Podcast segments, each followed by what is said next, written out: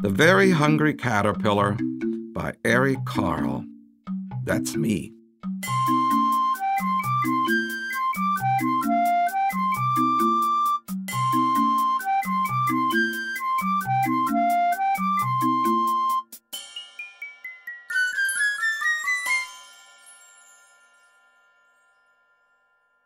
In the light of the moon, a little egg lay on a leaf.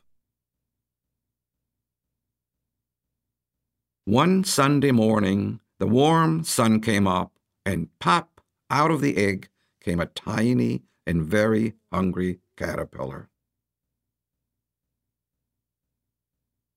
He started to look for some food. On Monday, he ate through one apple, but he was still hungry. On Tuesday, he ate through two pears, but he was still hungry. On Wednesday, he ate through three plums, but he was still hungry. On Thursday, he ate through four strawberries, but he was still hungry. On Friday, he ate through five oranges, but he was still hungry.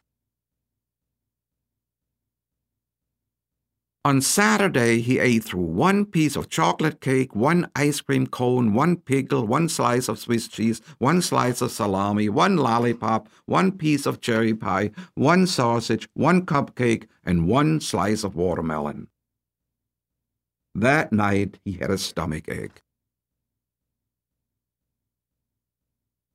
The next day was Sunday again.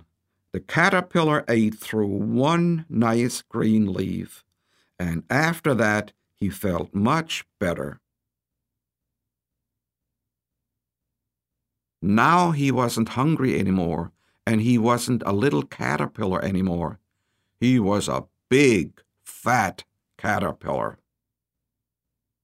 He built a small house called a cocoon around himself. He stayed inside for more than two weeks.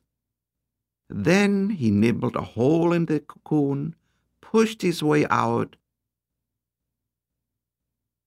and was a beautiful butterfly.